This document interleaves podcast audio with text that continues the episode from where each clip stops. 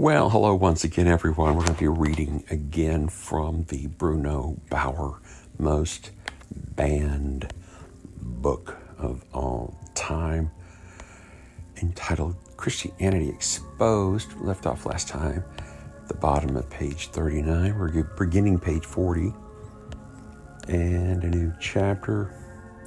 We're actually continuing the chapter previously. So we'll go ahead and get started on this book from 1843.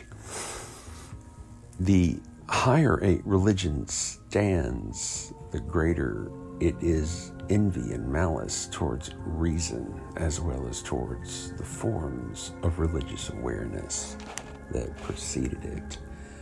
Further, a religion stands all the higher the more it is advanced in its opposition towards reason, and the more obstinate and consequently exclusive it becomes toward the other religions. If it excludes all particularity, that is, religion still attached to worldly uh, interest, then it is the perfect pure religion, also the perfect religion with greatest jealousy protects documents from the other religion's documents that is itself drew up, that itself drew up, from which it draws the historical note of its foundation and divine right. With terrible malice, it praises and displays these documents as divine, soul, and absolutely perfect. The word soul there, S O L E other religions may decree death for infringing, insulting, or distorting their holy foundational books, but the Christian religion surpasses them all in malice and terror in its commandment that one find no kind of contradiction in its foundational book, the Bible. No contradiction with reality, history, nor reason nor the mutual contradictions in its own statements may be found. Above all else, no contradiction must be found in the overall harmony of the commandment of human sacrifice. Humans must primarily be strangled in lessons about God before religious um, consciousness attains perfection so that every contradiction, even the most boring, the most disgusting and cruel, crudest, can be seen as pure harmony and can be defended from reason. Page 41 begins a new chapter 5 Wickedness of Theological Apologetics. There has never been a worldly classical uh, literature to so classical that one nation, such as the Greek, Greeks, succeeded in creating and establishing the model for which all other nations could set aside only weak and imperfect copies. There is no classical writer so classical that he did not that he did not need supplementation from another writer modernity has created and still creates literature that removes shortcomings, lifelessness, harshness, and indolence characteristics that we nevertheless that are nevertheless particular to the reputed classical ideal that they compete against each other and learn from each other and deliver to each other form and matter so as to minimize their national defects and magnify the defects of their rivals. There is nothing that is exclusively classical. Beethoven is not the sole ruler in the realm of symphonies and quartets. He requires a supplementation that he finds in Haydn and Mozart and in those who came later. The true meaning of the idea of world literature is a critical revolt against the superstition that one single product or the literature of one single nation could have classical and exclusive meaning and independence.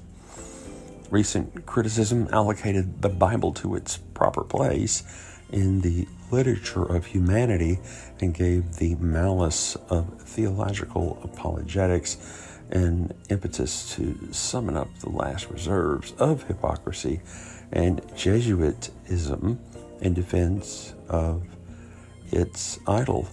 In the last century, the malice of theology still revealed the dull violence of prejudice, which, top page 42, suppressed a verdict like a nightmare prior to a free critique of liberating a free critique, a liberating critique was first applicable. Prior to the complete evidence was the uprising. But this rebellion was morally, ethically, historically, and thoroughly justified, and such is worthy of eternal commemoration. When blinding asked to hear an example of the contradictions in the Bible, Lich Lieb, L I C H T L I E B, said to Blinding, to whom he revealed the true face of Moses, quote, Oh, my dear brother, excuse me, oh, my dear brother, what a disgusting job you ask of me. And that's from Edelmann, Moses with Veiled Vision, uh, page 11. Contradictions of which every human being should be ashamed are attributed to the being which should be considered the highest and which humanity is obliged to accept as eternal truth. Contradictions and lies already begin in that the holy books are traced back to times and people who loudly protests against them as for the people, they cannot protest because they never existed. Edelmann embarrasses those honest men who are supposed to have written the books with so many lies found today in mounds in our Bibles. Only, quote, I cannot let that happen even once, says Lich Lieb let alone that I should allow things be attached to the Spirit of truth, which no honest man would tolerate. And that's from the same source above, Veiled Vision, page 42. The critic, one says, lacks the quote, sense for truth, unquote, who, however, is more intensely enthusiastic about the truth. Quote, I ask you, according to your conscience. Who behaves more respectfully and more carefully before the glory of his God? The one who refuses to recognize as a work of God's Spirit such a book that seems so suspicious to him, or the one who, without any doubt of those famous and frequently self contradicting stories, forces falsehood upon the Spirit of truth? And that's from Edelmann from Moses with Veiled Vision, chapter 10, page 43. Up to now, fear, and it's justified, and it is a justified fear, has defended its support of religion. It is a fear that in the end there will not be anything in the chimerical objects of the religions to of this fantastic caricature of humanity. It is the insanity of fear that humanity itself would die if it gives up the chimera and gets to know itself. In this way, the Bible had fear and helplessness to thank for its recognition. A person at first did not believe his eyes when he found characteristics the Bible the suge- that suggests everything with it may not be completely right as the characteristics became more suspicious. His fear helped the Bible to eke out of an existence for still some time, fearing that he would lose everything if he were to love that, quote, absolute and only classical book. To quote, the pretense that the Holy Spirit would have dictated the Bible in its minutiae to the holy writers is nothing more uh, than a dreadful hobgoblin with which the dearest Bible worshippers up until now made people fear. It is a useless gargoyle that always gets in the way of people whom the living God would like to get to know, so they cannot find him. Pages 115, 116. Souls who have become adult and attained a more mature understanding must no longer fear this holy demon as small children fear the boogeyman. Instead, they will confront him with open eyes and with confident mind and soon see how he takes to his heels and reveals his powerlessness. The good Mr. Edelmann was not yet able to do that.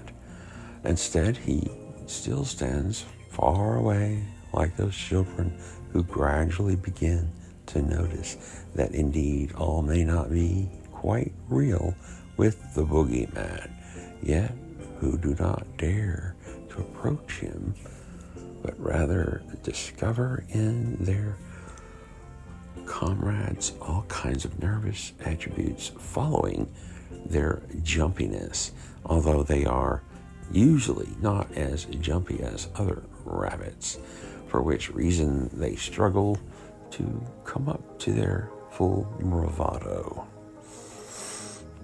Fear in religious consciousness will ultimately become a fear of hell. At all costs, the Bible should exclusively and solely be accepted as a document of true spirit. And we will end there on that true bottom of page 43. We'll pick up on 44 on the next reading. I do hope you've enjoyed listening to this book be read to you. Um, the book by Bruno Bauer, in 1843, subsequently collected and destroyed as soon as it came off the uh, publisher's printing press, except one copy sort of kind of slipped away. And that's what we have today. Um, this book is very expensive. You want to go buy it yourself on Amazon.